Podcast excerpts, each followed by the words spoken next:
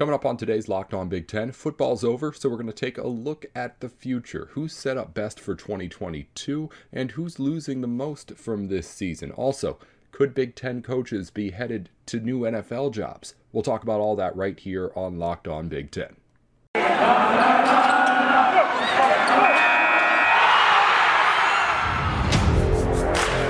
You are Locked On Big Ten, your daily podcast on the Big Ten Conference part of the Locked On Podcast Network.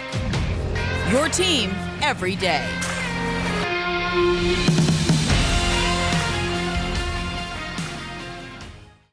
Hey, welcome into Locked On Big Ten. Everything you need to know about the Big Ten Conference every day of the week, Monday through Friday. Got a good show lined up for you today. Our show today is brought to you by Sonos. Experience the game like never before with Sonos Arc, the premium smart soundbar for your TV, movies, music, gaming, and more. Visit Sonos.com to learn more. Thanks again for making the show your first listen every single weekday, Monday through Friday. Coming up here on Locked On Big Ten, we're going to take a look into the football situation across the conference. Where are Big Ten teams as far as the biggest players who are going to be leaving in the April draft? Who's best set up for the next season of Big Ten football? And who might not have a head coach coming up soon as there are NFL jobs open and Big Ten names surrounding them in the rumors. We'll get to all of that here on the program. But first, let's dive into anything that you may have missed over the day here in the Big Ten as we start to take a look at all of the news from around yesterday. Uh, no, nothing on the schedule yesterday for Big Ten basketball. I told you about that when we had our Monday show. Nothing men's or women's side on the basketball front. In other Big Ten news, of course, Georgia won the national title in football last night. That's not Big Ten news, but I, I just want to get it out of the way. It feels weird having a college show not talking about it. Elsewhere in other Big Ten, Big Ten news, Michigan State, Michigan was postponed over the weekend. We talked about that on yesterday's show, but it was on really short notice. And today, or yesterday, I should say, Monday, Tom Izzo came out in a press conference and said he was upset with the way that things worked there. Said that he wants at least a little bit more transparency, is the word that he used, after that postponement as to just what's going on. Because he, he said he didn't know until, uh, I think it was night before the game, that that game was not going to happen. And his argument, as well as many people would argue, that that's just not a conducive environment for someone who's trying to perform physically in a certain amount of time. So again, we'll see what ends up happening. I, I don't know what really anybody's supposed to be able to do with that kind of a complaint in this exact situation. Uh, other news on the football field Clemson defensive tackle Darnell Jeffries is headed to the Big Ten. He'll be joining Minnesota. Nyles Pinckney had been a former Clemson lineman to join the Gophers. PJ Fleck pulls in another one for next season as Minnesota tries to get ready for another run in 2022. Uh, the Michigan defensive line coach is leaving for USC, and Michigan State's Max Christie has been named Big Ten Freshman of the Week for the fourth time this season. Uh, it's a just quick look. That's, I mean, some of a lot of stuff that's happened around the Big Ten. I did this stuff for the Gopher show before, and it's a lot easier to keep track of one school's news throughout the day. Trying to get all 14 in one, I'm still kind of learning and getting the tweaks out there. But anyway, we'll get to everything else that you may have missed, of course, across the Big Ten as we go along here. But coming up on today's show, we're going to talk about the future of Big Ten football next season.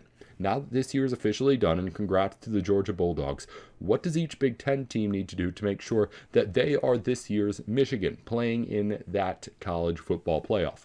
We'll get to all of it in just a minute. You're listening into Locked On. Today's episode of Locked On Big Ten is brought to you in part by betonline.ag. This is the place to go for all of your online sports betting needs, whether it be straight up bets, parlays, anything else that you might want to put together.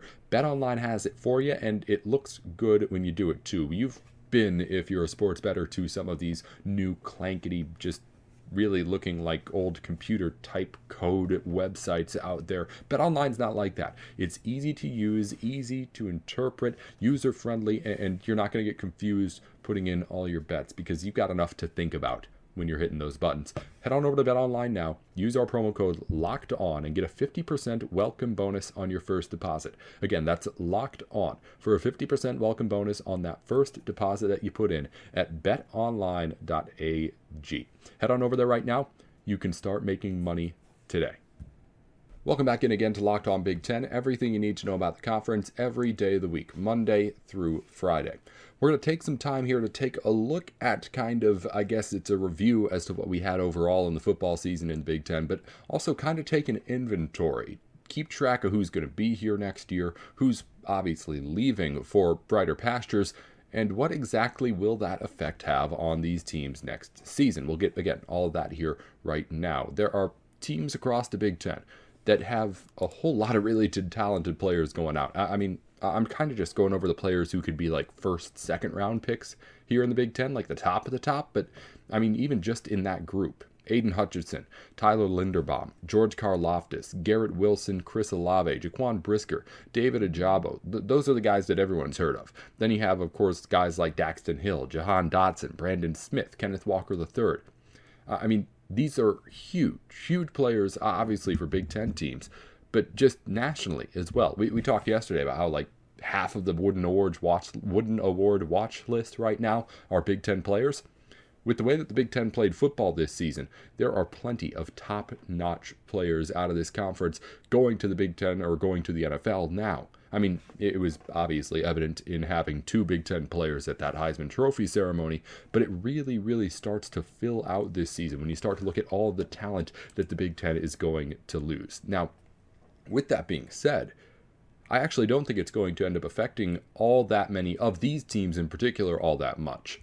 I mean, starting with Ohio State we saw what those receivers were doing in that Rose Bowl. That was without Garrett Wilson, that was without Chris Olave. So, as far as making sure that CJ Stroud is comfortable going into next season, it looks like Jackson, Jaxon Smith-Njigba and Marvin Harrison Jr., along with whoever else is on that Ohio State roster, is going to be just fine for making sure that Stroud is still good to go. So, uh, again, I mentioned this right after the Rose Bowl game, but there is not, I think, a better outcome you could have asked for as far as being comfortable going forward as an Ohio State fan than what happened in that game. I mean, you're most worried about next season. Was it CJ Stroud being outstanding, or was it just his receiving corps allowing him to make some outstanding throws? I mean, making great catches that make the throws. But it seems like definitely that one, Stroud has the real talent. We kind of assumed that. It was really just like, can we be sure until we know Olave and Wilson are gone? But also, he's got the weapons behind those two to really, really excel going forward. But we've talked plenty about that already and how good those Ohio State receivers are. Moving on to a team like Iowa and Tyler Linderbaum, again, you're losing the best offensive lineman in the Big Ten, best offensive lineman in the country, if you're asking me. But as far as what Ohio or what Iowa is going to look like next year, none of that offensive line was seniors. So even if you lose more than Linderbaum out of that line, you're going to have experienced players coming back, players who can help teach the next generation of great Iowa linemen. And it's honestly that kind of a chain that has had Kirk Ferentz there forever and has had Iowa teams being so, so stout forever, too. This, this Iowa line has been good for a long, long time through plenty of generations of Iowa football players. That's not going to change when Linderbaum leaves. Uh, if there was like one player who I think is going to have like the biggest, biggest impact on departure as far as seeing a noticeable difference in what a team's doing, George Karlaftis of Purdue, I think, is that guy. Because on the defensive line, I mean, I don't know if you could ask for anything more for someone to do from that position. I mean, there's only so much of an impact you can have on a play from a defensive line spot, but if it was there to be had, George Karlaftis had it. Uh, we saw him score touchdowns, get huge sacks. It, it was incredible what he was able to do. And while he may not be the first defensive lineman taken out of this draft, I'm pretty sure he won't be the first defensive lineman taken in this draft. I could easily see him becoming one of those most valuable picks that you see 10, 15 years down the line being like, oh, yeah, George Karlaftis no brainer. He was going to be a big NFL player. It just with the, the amount of which he did for Purdue's defense, combined with kind of how the threat of him allowed other people to be good. I mean, you have to focus on George Karlaftis, right? So while he's doing that on the defensive line, he can make it easier for other defensive linemen and the levels behind him too. Obviously, all defensive players who are great do that. Uh, I don't know if Purdue replaces what he has on the field quite as well as, say, Michigan will, which loses like Aidan Hutchinson, Daxton Hill, uh, players like that, David Ojabo. that Michigan team is losing more talent. But that Michigan team also recruits much better than Purdue does, year in and year out by leaps and bounds. So, as far as like a team that could really be affected by this, the big schools are going to be big no matter what, right? But I see like a Purdue's defense taking a step back without George Karlaftis, or maybe like Jaquan Brisker's uh, Penn State Nittany Lions taking a step back in the defensive backfield after he's gone. That's the kind of stuff I could see. But it's just really, I don't think, reasonable to think that there's going to be any sort of big, big drop off with any of these big, big players leaving. Obviously, the collective of players leaving with some of these teams is going to be a problem. We'll talk about that. But as far as what we're thinking about right now, the day after the college football season ending, it's really all about the guys who are going to be leaving for the draft and the players who are, again, going to be in that transfer portal. As far as draftable guys, obviously the best of the best are out. But I think that if there were any teams that were going to be able to take these blows, it is a team like a Michigan that's taking the biggest blow, a team like an Ohio State. And obviously, that's all corresponding. Ohio State loses players because they get the good players. That's what it's all about. Outside of that kind of thing, looking forward from that regard, I want to talk about the coaching jobs that are available in the NFL and the names out of the Big Ten that are being attached to them because I hesitate to get really, really into things here but when I look at just these situations, it's stuff that it doesn't make sense to me. As far as just from a Big Ten fan standpoint, of course, but just from a football standpoint as well, I don't really understand uh, how some of these things fit or, or why some of these coaches uh, would go to the places that they're being rumored for. Now, uh, let's start with Jim Harbaugh because that's been the biggest name. I do believe in what's been coming out about Harbaugh having the interest to go to the NFL. I don't think that that kind of stuff comes out unless there's some sort of real thing there. Uh, Jim Harbaugh's a Michigan man. We know that. Jim Harbaugh's been fighting to keep this Michigan job forever and has just now gotten over that mountaintop of beating Ohio State and getting to the college football playoffs, where, of course, the Wolverines then got smacked. But anyway, if I'm Jim Harbaugh right now, I see the reasons to go to the NFL, right? Your values back up high. You maybe have realized over the course of the last few years that this college coaching thing isn't exactly everything that you want it to be. Obviously, Jim Harbaugh can still do it. He can recruit, he can coach, he has the stuff to do it. But when he looks back, I'm sure, at coaching with the 49ers, for example, it's a lot less stress day to day. I mean, this is just really the difference between college and pro coaches, but as far as all the stuff that apparently like coaches who go from college to the pros want, uh, Jim Harbaugh apparently values those things. I guess I, I don't. I have no reason if this hadn't come out already and had so many reports around Jim Harbaugh being rumored around Dolphins job or Bears interview or things like that, I'd be saying don't put his name in there. Jim Harbaugh left the pros to become the Michigan head coach. That's what Wolverines fans, I'm sure, are still saying so he wouldn't leave. He, he gave up all that. He gave up again at the top of the profession after making a Super Bowl. He went back to Michigan to coach college again. Why would he make that turnaround once more? Well, for one, Michigan fans, you haven't been exactly nice to the guy for a while. And the success that he's had is recent, but I may be a little fleeting in a way when Harbaugh thinks about what he did this year and how much work it took to get there and how little recognition he got along the way. I, I don't know. I, I, could easily see a guy like Jim Harbaugh taking a look at things in this offseason saying like why why am I enjoying this? Right? Because obviously he loves football.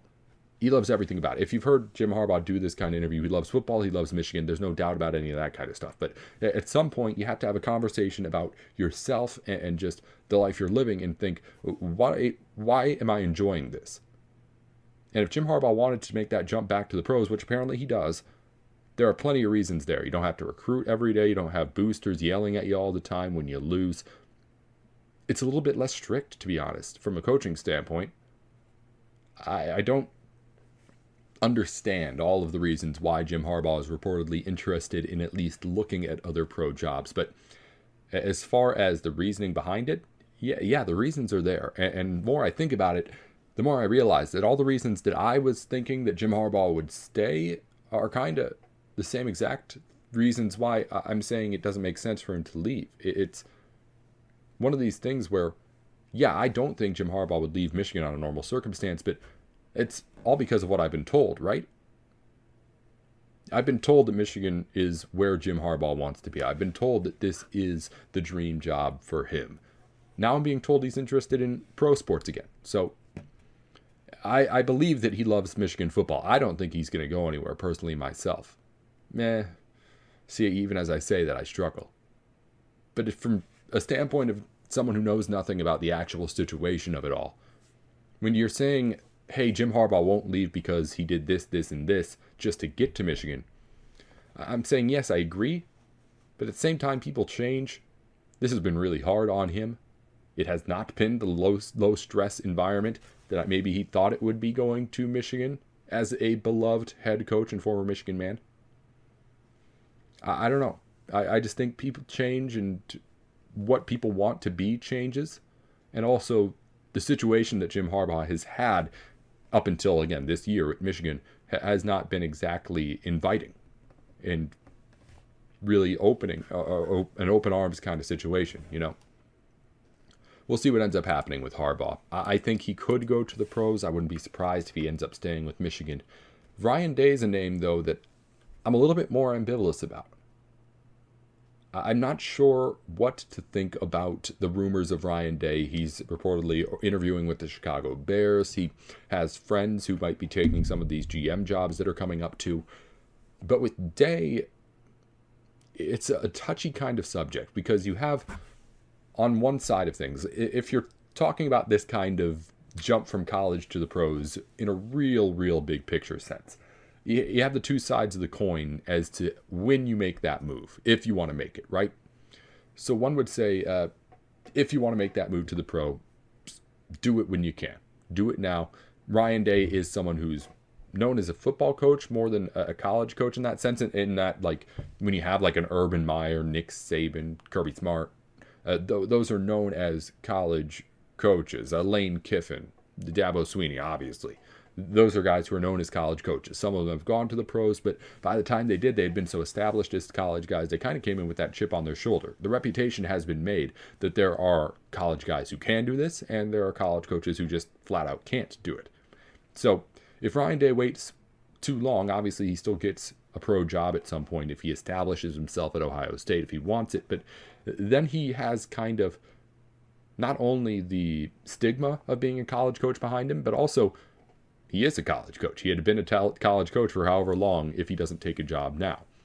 If he takes that job now, he's obviously still someone who's come up through the ranks in the college game, but he can kind of establish himself and find himself as a younger coach at a pro level. I, I, really do think that some coaches, after coaching for college in 20, 30 years, they forget. They, they forget the kind of things that are the differences between that college game and the pro game and how to get people to evolve to those kind of things. But anyway, I'm not here, and I shouldn't be, I guess, here. I have been here. I shouldn't be here talking about what Ryan Day can do as a head coach. Because honestly, I'm, again, just a talking head. I don't know more about the game of football than him, or honestly, most of the people who you'll hear talk about the game of football on TV or on your podcast or anything else. All I know is that the situation with Ohio State is stable here, right? He took over this job brought Ohio State back to the promised land, not back to, kept them in the promised land, kept them atop the Big Ten, and uh, I mean, just this year for the first time, lost a Big Ten game. I mean, to to be able to have that kind of success and this kind of a blue chip job in your hand. I don't think that comes lightly on Ryan Day, especially after the stuff that he's just seen happen with Urban Meyer. I don't see how he sees how good he has it now, Ryan Day. And then all of a sudden decides, well, I guess I should go risk that all to become the head coach of the Chicago Bears. I guess I should give up my instant 10 win season every single year, instant gratification from the entire fan base, and uh, honestly, instant job security for the rest of my life as long as I keep beating Michigan and keep Ohio State where it's been. I don't know if there's a better college coaching option out there for a young coach, especially, than what Ryan Day was handed at Ohio State. I feel like he knows that. So if he wants to jump to the pros, and again, that's an if, if he wants to do that, obviously he'll get his foot in the water, test things out, see what's there. But I'd be very surprised if he were to make that jump. If he were to make that jump, I think it would tell you that he is dead set or was dead set on getting to an NFL head coaching position. Because as far as just the situations go, it doesn't get any better than being at Ohio State in college. And, to be quite honest, if he's going to do what he wants to do at Ohio State, or honestly, if he just does what he keeps doing at Ohio State, other head coaching jobs will be there later on, right? And honestly, better ones. Who wants to go coach the Jaguars right now? Jim Harbaugh? Florida's nice, man, but I, I just don't. I don't know if the connections are there. Again, Harbaugh, I think, is more likely to end up heading out than Day, just given the opportunity, situation, time with that school, all that kind of stuff. But with Ryan Day, I, I just see the golden ticket that he's holding right now, and I have a really hard time seeing him after he's seen what's happened, especially with a guy like Urban Meyer, former Ohio State coach, right away. I have a really hard time seeing him hand over that golden ticket and say, you know what, let's risk it trying to be an NFL coach too. At least not yet. He's still too new to this game, I think. Maybe he gets that bug at some point, but right now I feel like he knows the bag that he's got. We'll have plenty of more time to talk about all of that as more happens. Again, I'm sure here on Locked On Big Ten. I'll be back in to wrap things up here in just a minute. You've been listening to Locked On Big Ten. Thanks again for tuning in to Locked On Big Ten. I'm your host, Nate Dickinson. A reminder follow us on Twitter at Locked On Big Ten. That's 1 0, not T E N. Follow me on Twitter as well at Nate with Sports. We'll be back tomorrow with, I hope, Asher Lowe has some time to get in here to talk about Wisconsin basketball stuff and everything else going on in the Big Ten. Until then, thanks again for making Locked On Big Ten your first listen every day. Now make your second listen Locked On Bets, your daily one stop shop for all of your gambling needs. Locked On Bets, hosted by your boy Q, with expert betting analysis from Lee Sterling. It's free and available on all platforms.